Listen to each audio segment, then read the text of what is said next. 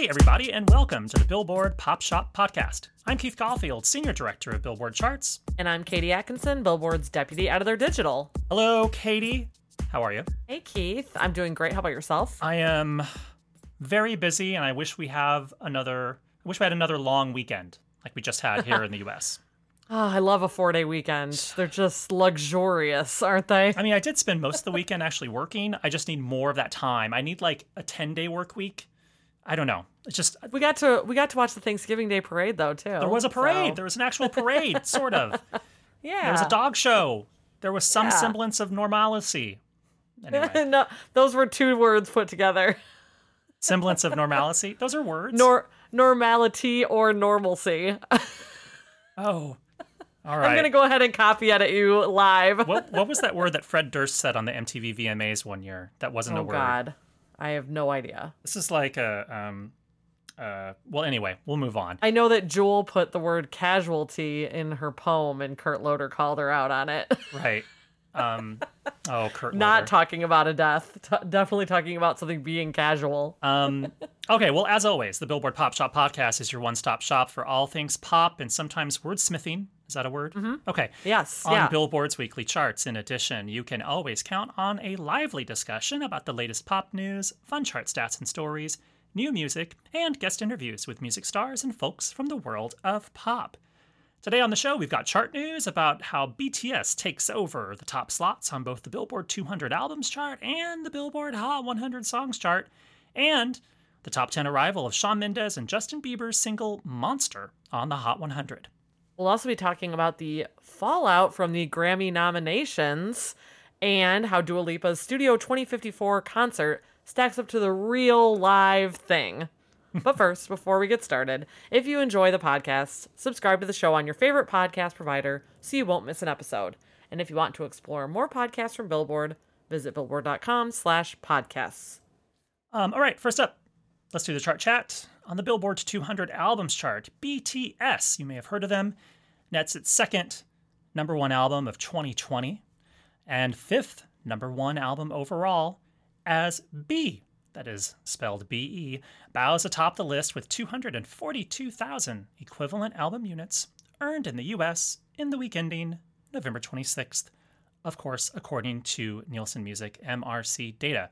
Of that sum, 177,000 are album sales. By the way, the album was only available in two different formats: a digital album that was like about like maybe eight or nine dollars, and a physical album that cost fifty. Wow, that is unlike their previous strategy. Uh, yeah, their previous strategy was like four different physical albums that cost about twenty four dollars a piece. So they've really upped the and ante had here. had all sorts of like cards and things random put into the packages so they they went a different direction interesting Yeah, still sold a heck of a lot though. i'd say Yeah. Um, the pop group topped the list uh, earlier in 2020 with Map of the Soul 7. BTS also takes over the Billboard Hot 100 Songs chart as the new B album track, Life Goes On, which the group performed recently on the American Music Awards, I think in a medley with Dynamite, correct? yep they did both Yeah. Uh, debuts at number one.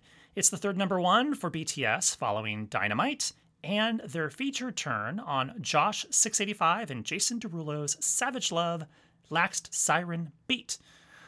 Yeah. Speaking of Dynamite, the release of the album, I was just saying, yeah, because that's a lot of song title to say. Speaking of It. Dynamite, Savage Love Laxed Siren Beat just rolls off the tongue. there's so many adjectives It's a savage love. It's a laxed siren. The beat is sung the sireny. Um, meanwhile, speaking of Dynamite, the release of the album B helped draw fans to the track because Dynamite is on the album B. As Dynamite jumps back into the top 10 on the Hot 100, flying 14 to 3. Uh, Life Goes On, uh, which is the first mostly Korean language song to be number one on the Hot 100, sold 150,000 copies and earned 14.9 million US streams in the week ending November 26th. Uh, in terms of radio airplay, which is the third component that goes into the Hot 100, aside from sales and streams, the song basically had no airplay. So clearly, this was a fan favorite that the fans really, really wanted to get to number one. And well, look at that, it worked. Uh, for all They did thi- look at that. For all things BTS on the charts, like what BTS, the Bee Gees, Future, and the Beatles all have in common on the charts this week, make sure to visit billboard.com slash chart dash beat. Staying with the Hot 100 for a moment, Shawn Mendes and Justin Bieber's team up on the new single Monster debuts at number 8, giving Mendes his sixth top 10 and Bieber his 21st. Monster had 17,000 in sales, 19.1 million in streams, and 14.4 million in airplay audience. Now, back on the Billboard 200 albums chart, Megan Thee Stallion's new album, Good News, makes headlines as it bows at number two. Uh, the set is her highest charting album yet, after and also her third top 10 effort, by the way. Uh, the album includes her number one Hot 100 hit Savage, uh, the remixed version featuring Beyonce, as well as the new song Body, Body Yaddy Yaddy, which has taken over social media via the Body Challenge, inspiring many a fan to twerk and shake their rump to the tune. Katie, have you seen the one of the guy twerking at the drive through at Starbucks? Because Megan shared it on her social networks. I have not, but I'm gonna go look at it after this. It's great. it's it's it's great, and I'm like, I can't move that quickly. How do these people do it? It's amazing. Ah. Um, but yeah, if you and if you, those of you that are listening, if you haven't seen it, just go find her social media. It's great, and uh, learn a couple new dance moves while you're at it. All right, so we wanted to circle back to a conversation we had on last week's episode A shell, about a shell shock conversation. yes, it was. Um, you heard our live reactions to the Big Four uh, Grammy nominations uh, for the 2021 awards show, and we talked about how we fared with our predictions and running down all the Big Four nominees. But a lot has happened since last Tuesday. Um, there has been a lot of talk about snubs in those major categories, including Harry Styles being passed over for his album Fine Line and his song Adore You, or Fiona Apple's Fetch the Bolt Cutters not landing in the Album of the Year category. Those were a couple of shocking things. but by far, the overwhelming sentiment after nominations came out was centered on one artist, and that question was where is the Weeknd? He's taking a long weekend break from the Grammy Award nominations. Yes. So he seemingly had a commercially and critically beloved project with After Hours, and uh, it also had a smash hit song in Blinding Lights. And it seemed like a lock for nods, as you heard from Keith and my predictions, you know, the week prior. Um, but not only did he not get any Big Four nominations, he got zero nominations, period. When he is a Grammy, like a very, he's been nominated for Grammys in the past in uh, what used to be the urban category, which has now been renamed. That might have worked against him. This new album is considered pop, and it's a very crowded field. That might have worked against him, but just zero nominations was was a little mind blowing to myself and others, and maybe also to the Weeknd himself. apparently, apparently as well to the Weeknd. Yeah. um, you know, people typically kind of play the political game and, you know, maybe don't, they let their fans talk for them when the snubs happen, but Yeah. the Weeknd did, did not go that direction. Um, he actually sent out two tweets directed at the Grammys. The first one came out late in the day on nominations day, so on Tuesday, the 24th, when he tweeted, The Grammys remain corrupt. You owe me, my fans, and the industry transparency. So in that tweet, he was speaking directly to the process of of Grammy voting because he felt like that's what had failed him. I'd say. Um, and then the next day, he tweeted, collaboratively planning a performance for weeks to not being invited. In my opinion, zero nominations equals you're not invited. So again, it sounds like he's saying, and uh, you know, we don't know all the inner workings of everything, but he's saying that the Grammys were already preparing a performance moment with him, but then they didn't nominate him at all. Therefore, he's no longer thinking that that's going to happen. Well, the, the two. I mean, okay, okay. I mean, the two the, the the two things don't work in concert together. There's nominations, and there's a TV team that produces a show, and I'm sure they were probably talking to him, assuming that they were gonna he was gonna get nominated because all everyone else assumed that they were. And then when the nominations come out, and they're like, "Holy crap!" that might be the problem right right there um the idea that the tv side the the producers which forever was the same crew was ken ehrlich you heard that name a lot but this year it's ben winston who is a longtime james corden producer um and a friend he harry styles lived at his house for a while he's also well known for that As a random Um, tidbit for you. All right. but maybe that's part of the problem here. Like the expectation that this conversation that they were having meant that there were going to be nominations. It feels a little quid pro quo, but it also, like, as you say, like these two arms are moving separately. But if the Weeknd even begins to start thinking about a performance, he's assuming you know they've got inside knowledge that he doesn't have and that they're asked talking about about it for a reason i don't know I mean, you'd You know? you would hope that someone would have explained that explicitly and said, just because we are speaking to you does not mean that you are going to be nominated. That is something that is done by an entirely different body outside of the team that produces the television show for CBS. Mm-hmm. You'd hope. maybe th- maybe a new rule uh, shout out to Dua Lipa will be put into place uh, for next year where maybe the TV team shouldn't start approaching artists until nominations are out. I maybe kind of- that would be I- a I good of start. thought that's the way it worked based upon previous interviews I read with Ehrlich, where you know Maybe Ben Winston didn't know how it worked since he just started doing this. Who knows? who knows. Um, anyway, Um, on the transparency front, though, which is what he had requested in the in the process, um, I think that that is something that people have been talking about and asking for for a long time because, as we've talked about, you know, there's these genre committees who who deal with the specific um, genre categories, but then there's this whole wider committee. uh, Basically, everybody, all the voters, are allowed to get in on the Big Four uh, action. Correct.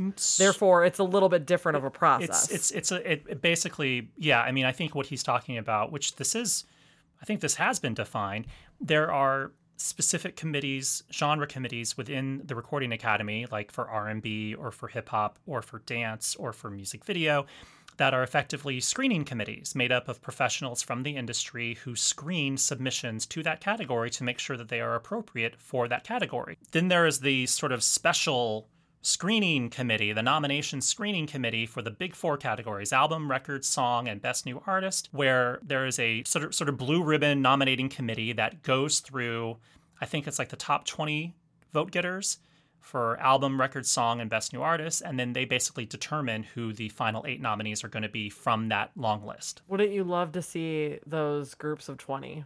Oh, what I'd Well, give. it's like you you wonder. you, I mean, and, and Paul Grein, our awards editor, who I might be getting ahead of you, he interviewed Harvey Mason, the sort of interim is he interim CEO? yeah, acting CEO of the Recording Academy. And Harvey didn't say if the Weeknd was among the top twenty vote getters in those in record, album, and song. He didn't say yes or no. I mean, yeah. So He anyway, said he was surprised not to see him there too. Yeah, he said that. in He that interview. Yeah. didn't mean to cut you off there, Katie. Well, no, not at all. I the one other thing I wanted to say based on what you were talking about also is there was a, a side tiny nano controversy in the sense that Justin Bieber got mad about his own category that he ended up in because he submitted his album changes into the R&B categories and they just rerouted them over to pop because they're like, uh, bro, this is a pop album.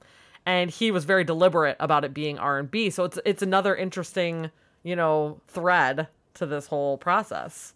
Well, um, we will of course be talking about the Grammys for the coming couple of months until the show uh, on January 31st. Um, we find it super fascinating, and clearly the artists, the fans do too. Y'all so may be bored of it already, frankly, but if, you, if people listening, if you're listening to this show, you're not bored of it. you like this stuff. it, it is Uh, it is super fascinating. But um, we should probably move on. Okay, let's. We don't have um, Let's move on. Let's move on to the fact that uh, that Keith and I went to a concert together on Friday, guys. Yes, we, we did sort of. Okay, not exactly, but we both uh, tuned in Friday night to watch Dua Lipa's Studio 2054 live stream concert, and we texted throughout it. So in 2020, it was pretty much the next best thing to attending a con- uh, concert together. We I would we, say we weren't live tweeting. We were live texting. yes. well. So that was a private conversation, but now we'll have it in public right here on this podcast. Um, I just wanted to start with some highlights of the of the live stream, in my opinion. First, first off, I thought the production value was like killer. Yeah. I thought, you know, they really uh, they they were in a warehouse kind of space. They turned it into this, you know, kind of moving, breathing music video where you know she and her dancers were traveling through to different sets. Like it's pretty much the closest thing anyone could have to feeling like they were in a bar in a nightclub. Like a lot of the scenes were centered around DJs, um, including the Blessed Madonna was one of those DJs um, throughout the show, um, and it just that was like the heartbeat of the whole thing was like a DJ and a beat and a dance party. And that's what this album is. And we've been talking about this album since its release in March about how it deserves to be danced to and it deserves to have like a live concert where people can you know dance to Dua's music live. And so basically this was the the best thing that she could bring to her fans right now. And it was pretty damn good. Like, I mean, I think that, you know, if you told me in March that that's the only way I could see Dua live, I might be disappointed by that idea. But, you know, eight, nine months later, all of a sudden it, it felt like it felt really great to me. Yeah. So, um, one of the other things, the big stories leading up to it was the special guests from it. Um, for me, those were a little hit and miss because Yeah. I feel like they might have been a little overpromised. Yeah. Um, one of them was Keith's favorite, um, Kylie Minogue, and, and she, along with uh, the French pop star Angèle, were the only two that were that actually appeared to be like on set with Dua for the main portion of the concert. Right. Aside from the F- DJs, aside from like the Blessed Madonna yes, and stuff. Yeah, yeah, yeah. And then um, FKA Twigs did this pole dance thing, and Dua was there, like on site for it, but it didn't feel like it was part of the same um, uh, performance. And also, Kylie and Angèle both popped back up at the end for kind of a curtain call. That was sort the of giveaway where. I'm like, where's FKA Twigs? She's not there for the curtain call. Oh, it must have been pre-recorded or Exactly. something. exactly. And then the two biggest names that were talked about beforehand were Um, hold Miley on, Cyrus. Kylie is an enormous name, so stop. I know, but the two biggest names. There were there were two other major names that were mentioned. I love Kylie Minogue. Let me just say that. Miley Cyrus was talked about ahead of time as a special guest, and obviously she and Dua have the new song "Prisoner" out together. And the performance for the live stream turned out to be kind of like an outtake from the video set. Exclusive B-roll. Like yeah, like it wasn't a new live vocal. It wasn't. It it, it was just a different kind of you know vantage point of the music video. yeah. Um, so that was a little disappointing. Like there was that, and then Elton John was also promised, which is like, whoa, what are Elton and Dua gonna do together? And Nothing. the answer is nothing, Nothing. because uh, Elton kind of appeared like this angel in the sky for a performance of Rocket Man, while like dancers kind of watched it, you know, as it beamed down. Um, very cool to get Elton John on your concert. Very cool. Not deriding that at all, but it didn't exactly blend in with the rest of the vibe No. for me. No. Um okay. I mean, Bad, main- Bad Bunny and J Balvin were also on it as well. They were on TV screens. That's correct. and and Dua sang Un Día. And Tainy. Don't forget Tainy. Tainy. Well, he didn't sing though. He's just the producer. I know, he I just know, I appeared. know. But at least Dua sang the song Un Día with them doing their parts on a TV screen behind them. So it was still like it was a quasi live performance where she was still And doing it, yeah, it was live. incorporated. Yeah, yeah. yeah. But Um, putting those things aside, those minor quibbles. The main question, I think, for me and Keith to discuss is how does it compare to a real deal concert for what we're allowed to do right now, basically? So, Keith, I- what, what, like, where is the stand for you as far as like going to a concert? Well, I mean, it's not going to a concert for God's sake. I sakes. know. But I know. when I was watching it, the only thing I could think of was like, oh, I wonder if this was what she wanted to do for the live show. I wonder if Mm-hmm. this is what she was planning on doing for the tour that she had actually announced, I think, for Europe already. There could be sirens outside. You might hear them. If not, um, I- just kept thinking, oh, I wonder, I wonder, I wonder. And then I thought, I wonder if she'll hold on to this for maybe next year when we might have shows, or will the moment have already passed and she's on to the next album already? So is this going to be the only time that we'll actually see this actual production? But um, to me, it really felt like they really wanted to do something that wasn't just a traditional concert, more of a music video slash club experience slash something you wouldn't actually get anywhere else. Um, because it was like almost like a fantasy experience. Like that club isn't real. That isn't a real bartender. That's not the DJ you would ever see. These are all professional dancers. But you kind of felt like a moment you were kind of watching a little mini movie of a fantasy of what this world could be like. So for what it was, it was really cool. Would this be the same live experience? Not quite, but I could still see those costumes on stage, those dancers on stage, the the, the musical treatments and interpretations on stage. A lot of it, yes, I could see that actually happening. I think fans would love for this to actually be reenacted in person. And I feel like I almost kind of saw myself while watching it in the dancers in the sense that like a lot of times they were just getting to freestyle dance to Dua's music. Well, you know in, that like, had been rehearsed setting. for days beforehand. All, quote unquote This is freestyle improv. No. But it looked like they were having like a lot of fun Yes. because they hadn't been able to do that either. You know, it's not like they've been at nightclubs, you know, secretly or something. They also were getting this opportunity to be part of a club. I don't know. I felt kind of living vicariously through them I, you know, I. I could see that too. I could see you could see like there were moments where like she and the dancers would connect eyes, and you kind of felt like, oh, I'm getting a real moment. Like they're having a moment. Like maybe that wasn't scripted, or maybe it was, but you could tell that they're all kind of feeling the moment, especially Yeah. at the end when they finally they finished at the end, and um, you could tell that Dua was just like everyone was like relieved, we did it, and we um, did this amazing thing, and how good it must have felt to do something live, even though it wasn't in a traditional sense, you know. Totally, totally. And I, I so I feel like it was in service to the artist and to the viewer, big time. And I also feel like they will be missing out on an opportunity if they do not release this as a live album because I loved the seamless transitions between songs. Like there were a lot of cool um like little nuggets of other songs worked in, like Jamiroquai songs, Missy Elliott songs dropped in to I'll tell transition. you, you would quite Yes. enjoy the Club Future Nostalgia remix album that Dua Lipa already released, Well, that's- which that has a lot of this in it. It was at the Blessed Madonna remix, or yeah, yeah. Yeah. Um, this so that was my one thing. I kept thinking, oh, I just want to listen to this over and over again. And then, um, I also, oh wait, no, I just lost my train of thought entirely. Where did I go? Oh, I wanted to mention, we also got a press release, um, about the show on Monday that first of all says that you can watch the show until Sunday. So if you missed out on Friday, you're able to watch the show through to Sunday. So if you're listening to this podcast right now, I should say, what is that, December 6th through December 6th. Yep, so December 6th, Sunday. And they also said that more than 5 million people watched this thing, which who knows if it's 5 million independent viewers or repeat viewers or what Yeah, I'm like, I kind of cli- I- I, think I clicked on it a number of times through the weekend, so there's a couple clicks just from me. So But still, like I was actually thinking to myself while watching it, I wonder how many people are watching this because I knew it was global. They had options for you to watch it in different time zones in different countries. Um, and it's kind of, it's pretty cool to think that you tuned in to something that like according to this thing like this many people in China, this many people in India, this you know what I mean, Yeah. was all watched together on Friday night.